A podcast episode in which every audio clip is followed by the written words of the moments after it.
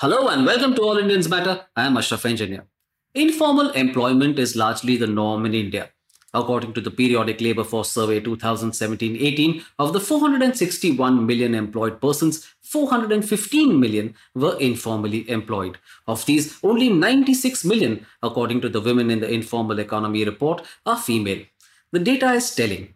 While women make up only 23% of India's informal employees, up to 91% of women in paid jobs are in the informal sector. This is a huge gender imbalance that also manifests itself in the form of pay gaps and other biases. All Indians matter.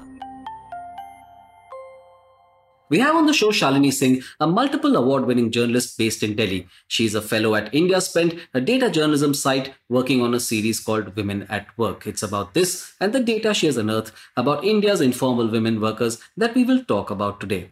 Her earlier work on environment issues, an investigation into illegal mining in Goa and livelihood rights in rural Odisha won all the top Indian journalism awards, including the first Khushru Irani Prize, the Prem Bhatia Memorial Award, and the Ramnath Goenka Excellence in Journalism Award between 2011 and 13. Her latest on climate change in Delhi, told through the lived experiences of Yamuna's fisherfolk and farmers, was shortlisted for the 2020 International Fetisov Journalism Awards. This was done for the People's Archive of Rural India, where she is also a founding trustee. Shalini has written extensively about gender, culture, and society during her decade at the Hindustan Times in the week before going on to spend 2017 18 as a Nieman Fellow at Harvard University. Welcome to the show, Shalini. Thank you for having me, Ashraf. Shalini, India's informal sector is the largest in the world, employing 90% of its overall labor force what you often find is that one industrial unit will employ a mix of formal and informal workers. So, what is the difference between the benefits each of them receive? So, if I was to take the example of a garment factory, uh, which is basically where my uh, the last story that I've done in the Women at Work series for India uh, is based on, uh, which so if, for example in a in a garment factory, which could employ both formal workers and informal workers, uh, and in terms of informal workers, which means that you're contracting out certain lines, uh, you know, to the informal workers. Now, in the case of formal workers in the same factory, they could be covered by a provident fund. They could get paid leave, um, other benefits, uh, you know, maybe say maternity leave and you know things like that. Uh, or and and the informal workers within the same factory uh, would just probably receive cash in an envelope for the work done and nothing else. So there is no job security or benefits that the formal workers receive. So they are obviously more vulnerable.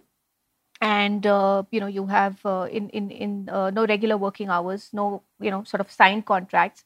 Uh, I'll give you an example of uh, uh, of this young 18 year old girl who works in a jeans packing unit in uh, Khajuri Khas, which is on the outskirts of Delhi. Um, and she works at this unit with her mother, who's 36, and you know they both work together at this uh, jeans packing unit.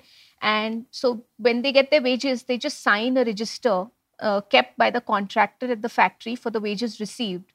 But look at how that's structured, right? I mean, uh, the, the, the contractor keeps that register, makes them sign for the wages they've received, and but they have no proof in terms of that they are employed at this unit.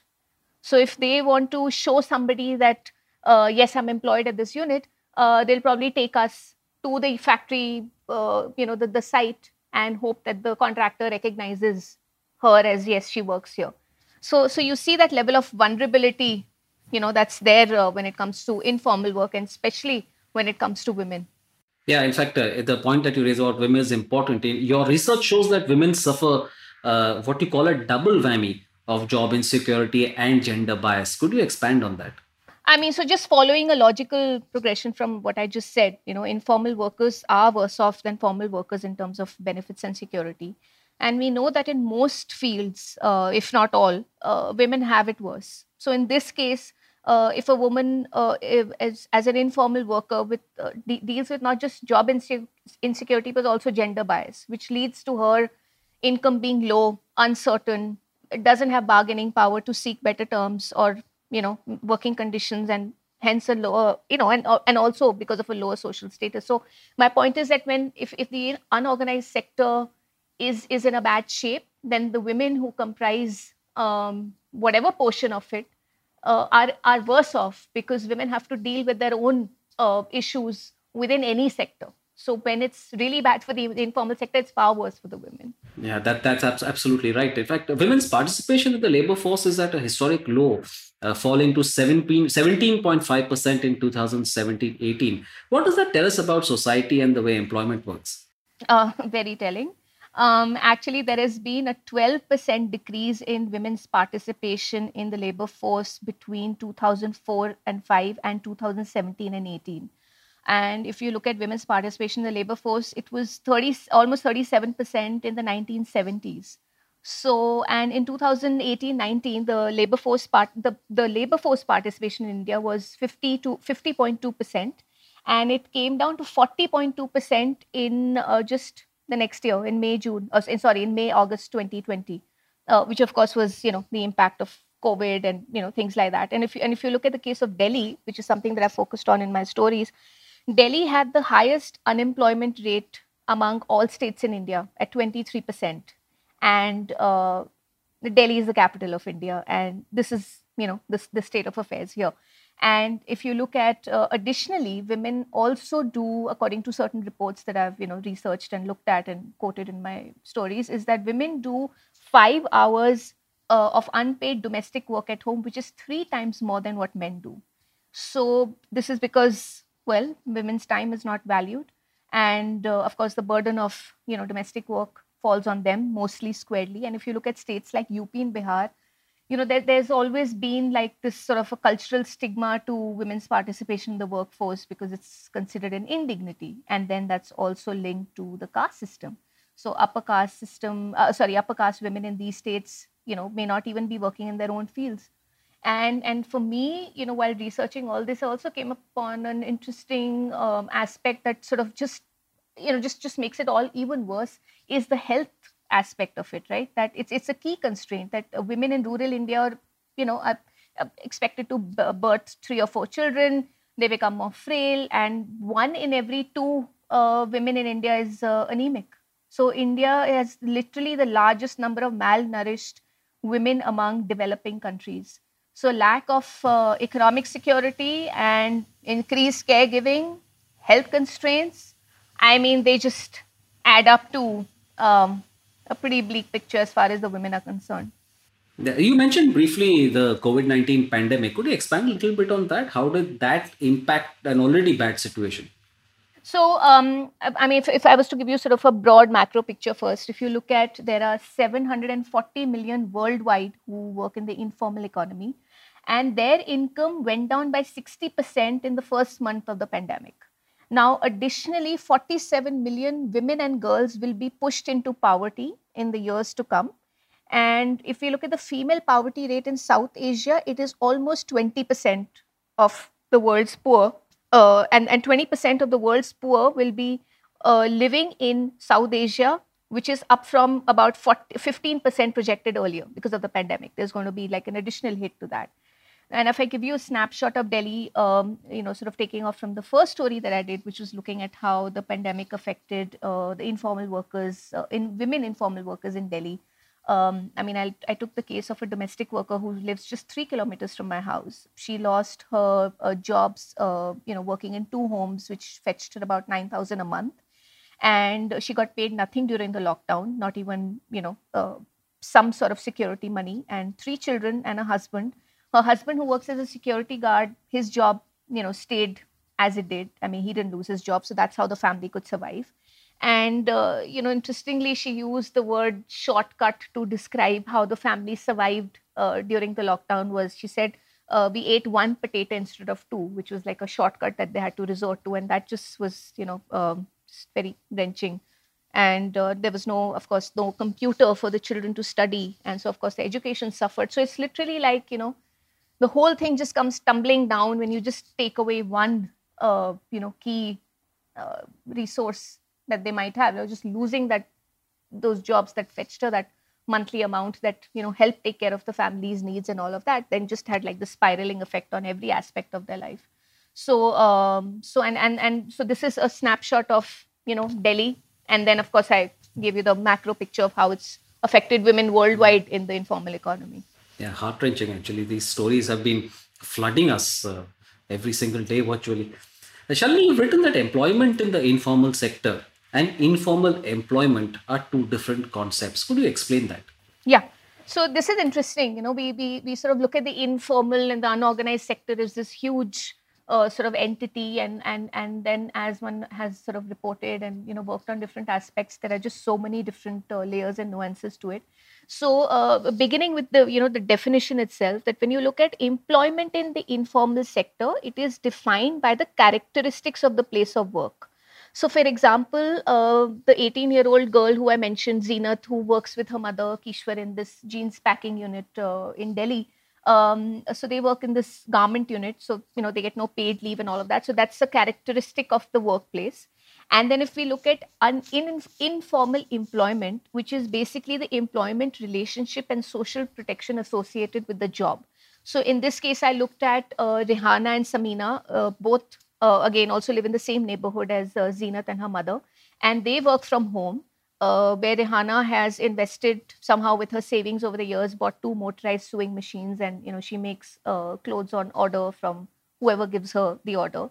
And uh, Samina works on putting locks on zip strips, right? Like you have these little locks that you put on a uh, like a zip thing, and then that entire zip unit is put on a garment so she um, works you know should she could work anywhere between 8 to 10 12 hours a day. And for each packet each packet has about uh, between 2000 to 5000 ziplocs. And it, it takes like 10 15 20 seconds at the most to put one lock onto that strip. But uh, it's look at the the sheer number of it right? Like 5000 or you know whatever howsoever uh, many that there are. And she tries to and no matter how much she uh, works. I mean there's limited hours in the day given that you have domestic work and all of the other things to also take care of. And then of course you know as much as the contractor will give her you know the he'll give her like a x number of you know packets of ziplocs to work on. And uh, so she, so they work from home. Rihanna and samina they work from home. So they have no job security or regular income. The contractor could go to somebody else who says okay i'll work at a lesser rate and you know they could lose their job. So uh, if, if you also look at domestic workers uh, they, are, they also have informal jobs so um, yeah, so broadly, that's the difference between the two. That one is to do with the nature of uh, the place where you work, and the other is the relationship of the job. And that I think is also uh, connected to something else that you found, which is that women tend to prioritize short-term basic needs. So, what does this mean for their long-term financial security, savings, etc.? I mean, so basic needs, if you look at, would be the roti, kapra, makan, the food, clothing, shelter, right? And uh, if a woman is earning or, the household together is earning say 10 15000 rupees a month living in say a place like delhi where the rent for you know like a literally a 10 meter hovel is uh, anywhere between 3 to 4 to 5000 and then you have food costs and then you have uh, transport for example. If you're going to your place of work you may take a bus or you take an auto and all of that. So my point is that uh, limited income which barely meets your basic needs and then you're literally left with no savings. And without savings uh, how do you plan for any sort of a uh, you know future or you know any any other long term planning that you might be able to do.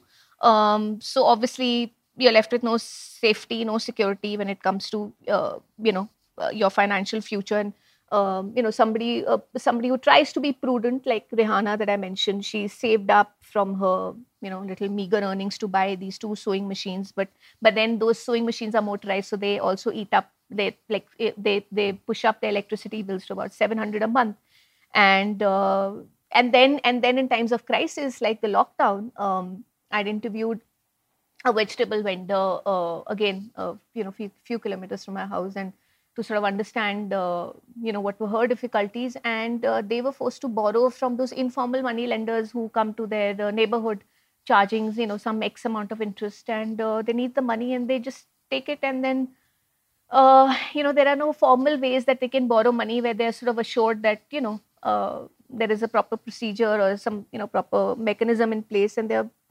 um, it's just yeah they just get hit from so many sides. So my point is if you're not getting basics if you're not getting your basics met or if you're barely able to manage to get your basics met what are you going to plan for the future ahead? So you're literally That's going right. to live on a you know day to day basis that's right. And uh, God forbid if a health crisis happens, then. Oh, you know, yeah. I'm sorry. I forgot to even mention that. There you go. If you have a health problem, what do you do and where do you go?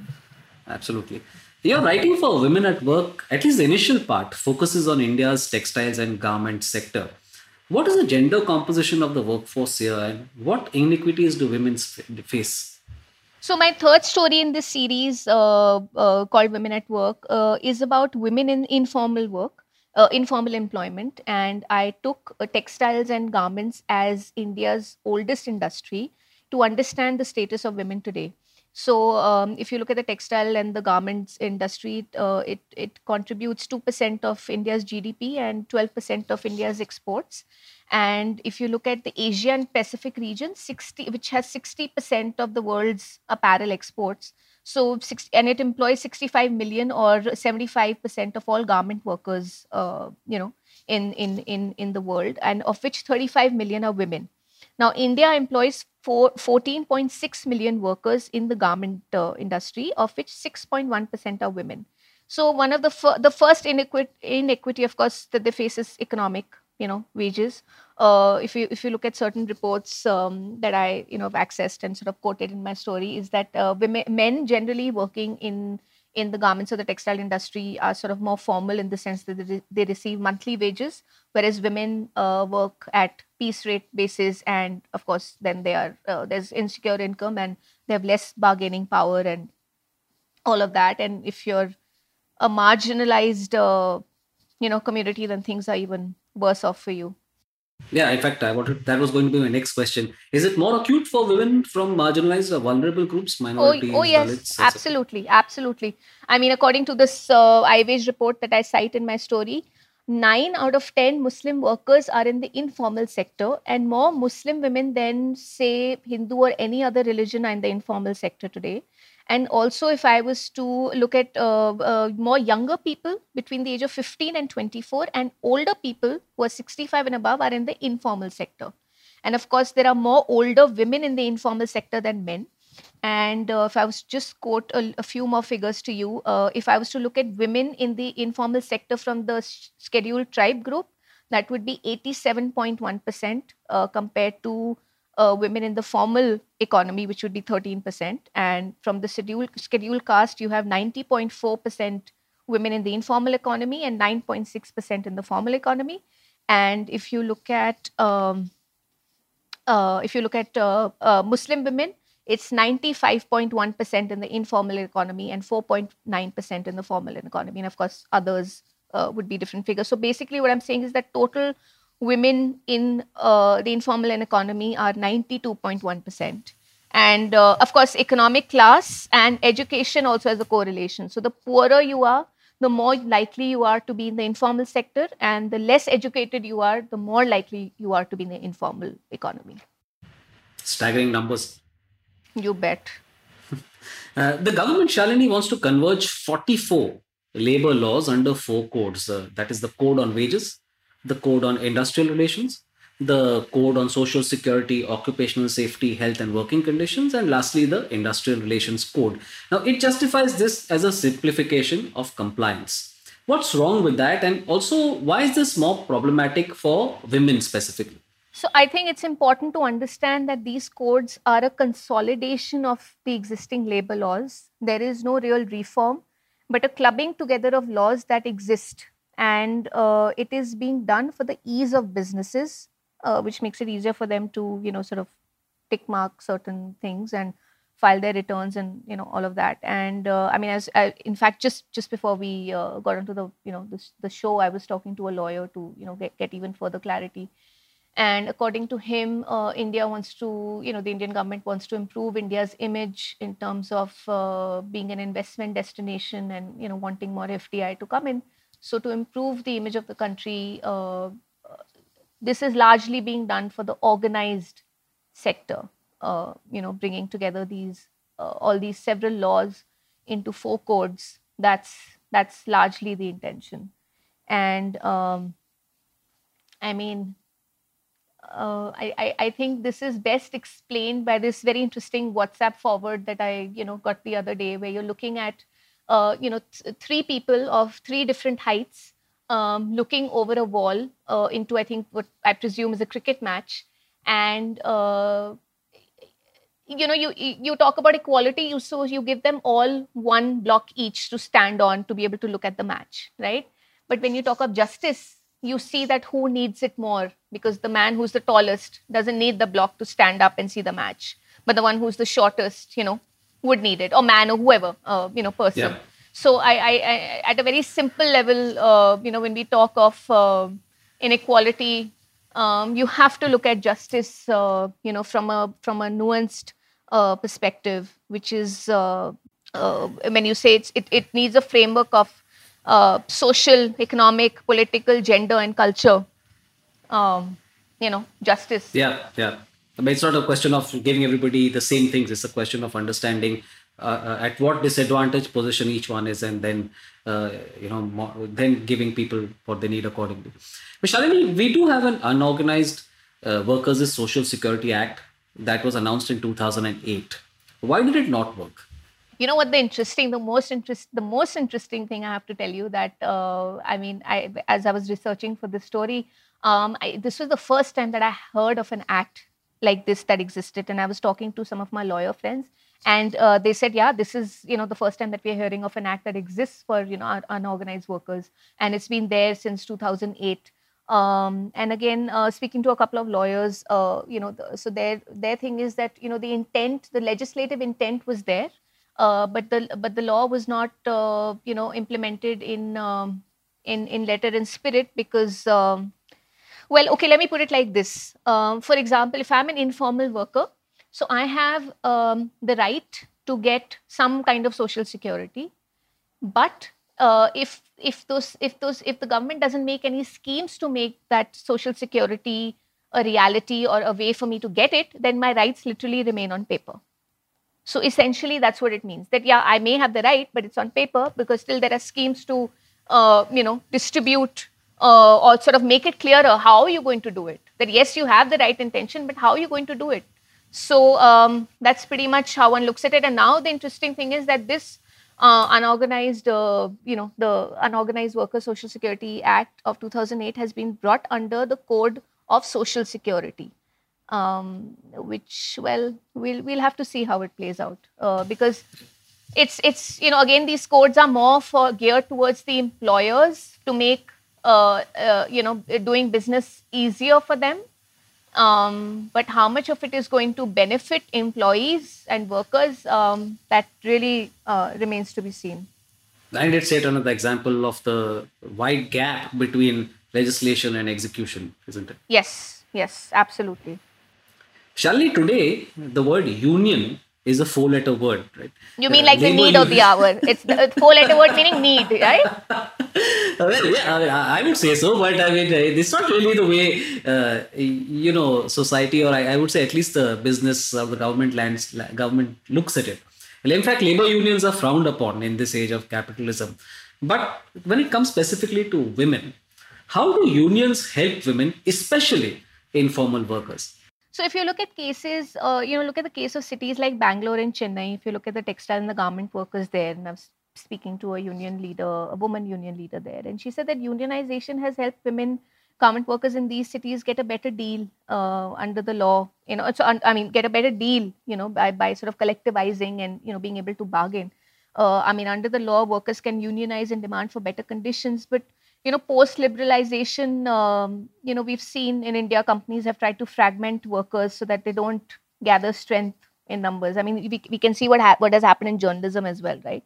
Uh, we've had uh, you know people on contract. Uh, increasingly, you know, more jobs on contract, which means that you know if you don't renew your contract next year, um, you know, you, you you you you just don't have a job, right? And um, and and and uh, i mean now they're talking about that under the new codes that companies will have to give letters of employment. But you know who's going to enforce these letters? Uh, so you, you can say that if, if there are unions that can create a climate of compliance then maybe it could lead to some form of formalization. But i mean i, I don't know. I mean i hope that can happen. So i, I personally think that as things um, get you know different and uh, you know in some ways more difficult I, I think it's important for people to get together and you know especially women who are at have, have so many several you know disadvantages already existing uh, to get together and uh, you know be able to bargain for something better Why is the informal economy important? Um, very simply put, uh, given that more than half of the global labor force is in informal in economy, is in informal in econ- informal economy, and in India, over ninety percent uh, uh, of, I mean, over ninety percent of workers um, get a basic livelihood from the informal economy. From the informal economy. So what we are basically saying is that the informal economy is a way for people to uh, not fall into absolute poverty, right? Um, right. Uh, so, I mean, of course, we know the conditions of the informal economy that irregular incomes, you know, they're not registered.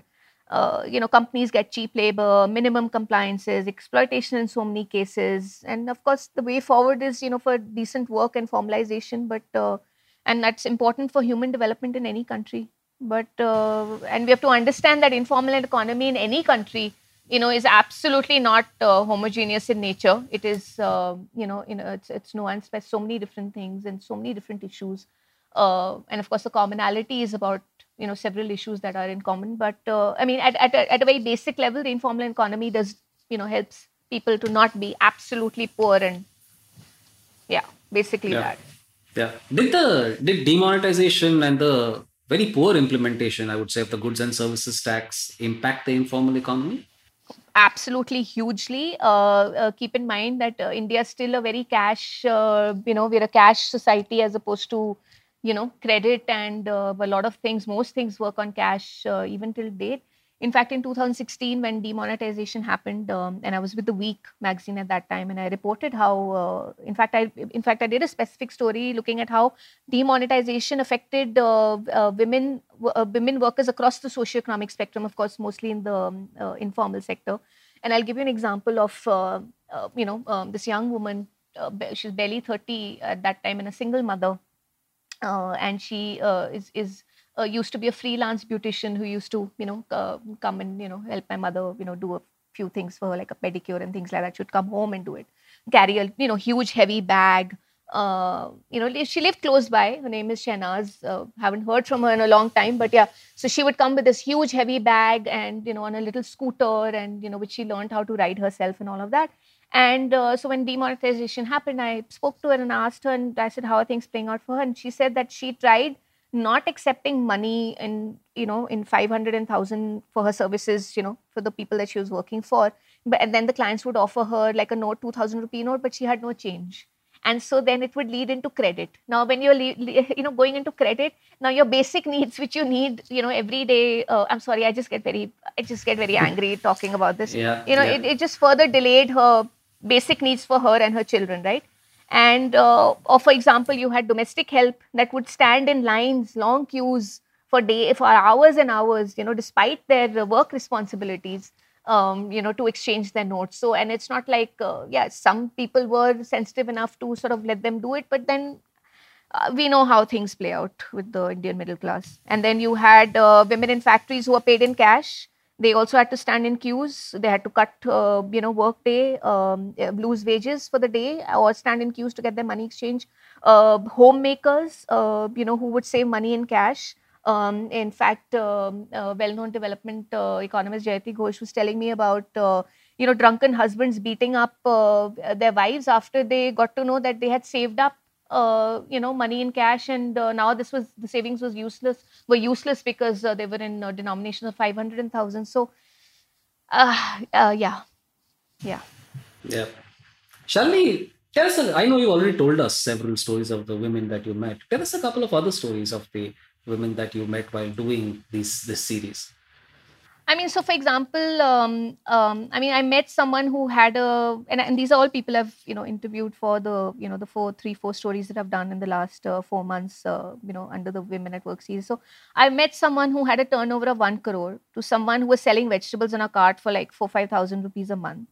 Uh, somebody running an organic food business, like a shop outside, you know, 200 meters away from her 5 BHK apartment to somebody running a kirana store underneath her home in a low income neighborhood, uh, you know, six kilometers away from this lady, and living in a 10 square meter hovel with three children and a husband in the same space. And at every step, I found that these women faced biases and obstacles in their space of work. and I know that it all boils down to patriarchy in different forms. And it is interesting to note that how, you know, whether you're, you know, you're a businesswoman in a upper middle class family or somebody who's just barely selling vegetables to make ends meet, you know, you're you're you're, you're plagued by, you know, patriarchy. Um, you know, whether it's institutional or societal. In fact, I think at some level, you know, personal battles are still easier to uh, maybe handle as opposed to, you know, some of the bigger ones that are there um, but uh, the interest and, and what I found really interesting and heartening was you know the determination and the grit in all these women. Uh, so whether they were doing what they were doing out of choice or compulsion, you know there there was a sense of determination and grit which uh, I mean just sort of sensitized me uh, even more. You know when I would come back and you know see some of the choices that you know for example maybe my mother's made at home and you know to ensure that uh, my life runs smoothly uh, you know so many things that you know one takes for granted and you just end up appreciating every little thing that somebody around you does and i think i think that's what um, this this assignment also further opened up layers for me. Absolutely. Shalini why do you do the work that you do? Okay. Uh, so well uh, bear with me for a slightly long uh, answer. Absolutely, absolutely. Um, so I, have always loved expressing myself through writing since I was a kid because uh, I was a shy kid and I would rant about my noisy neighbors and the best way to do it was through write by writing essays, which only my family read and was you know uh, amused by. And, so then later when I stumbled into journalism and I stayed on, uh, for me and then uh, i mean b- b- before that right between childhood and uh, you know uh, starting my career in journalism there was this you know period when you grew up in the 90s and i was 10 years old when in 91 when liberalization happened and you know there was a whole slogan of india shining india shining. And like literally 300 500 meters from my house i would see um, you know people were still begging you know there was there was there was still so much you know um, poverty or there's still so much you know uh, a lack of uh, basic resources to so many people. And as as a pre-teen or even as a teen i was like oh, who is it shining for? What is this india shining? What does it mean? And that thought just kind of stayed with me. And uh, and i guess when i got into journalism and sort of stayed on it was very obvious to me that if, if i'm in a minority in this country you know then it's i, I have to um, tell the stories of those who are in the majority but are uh, least represented and least seen and not heard.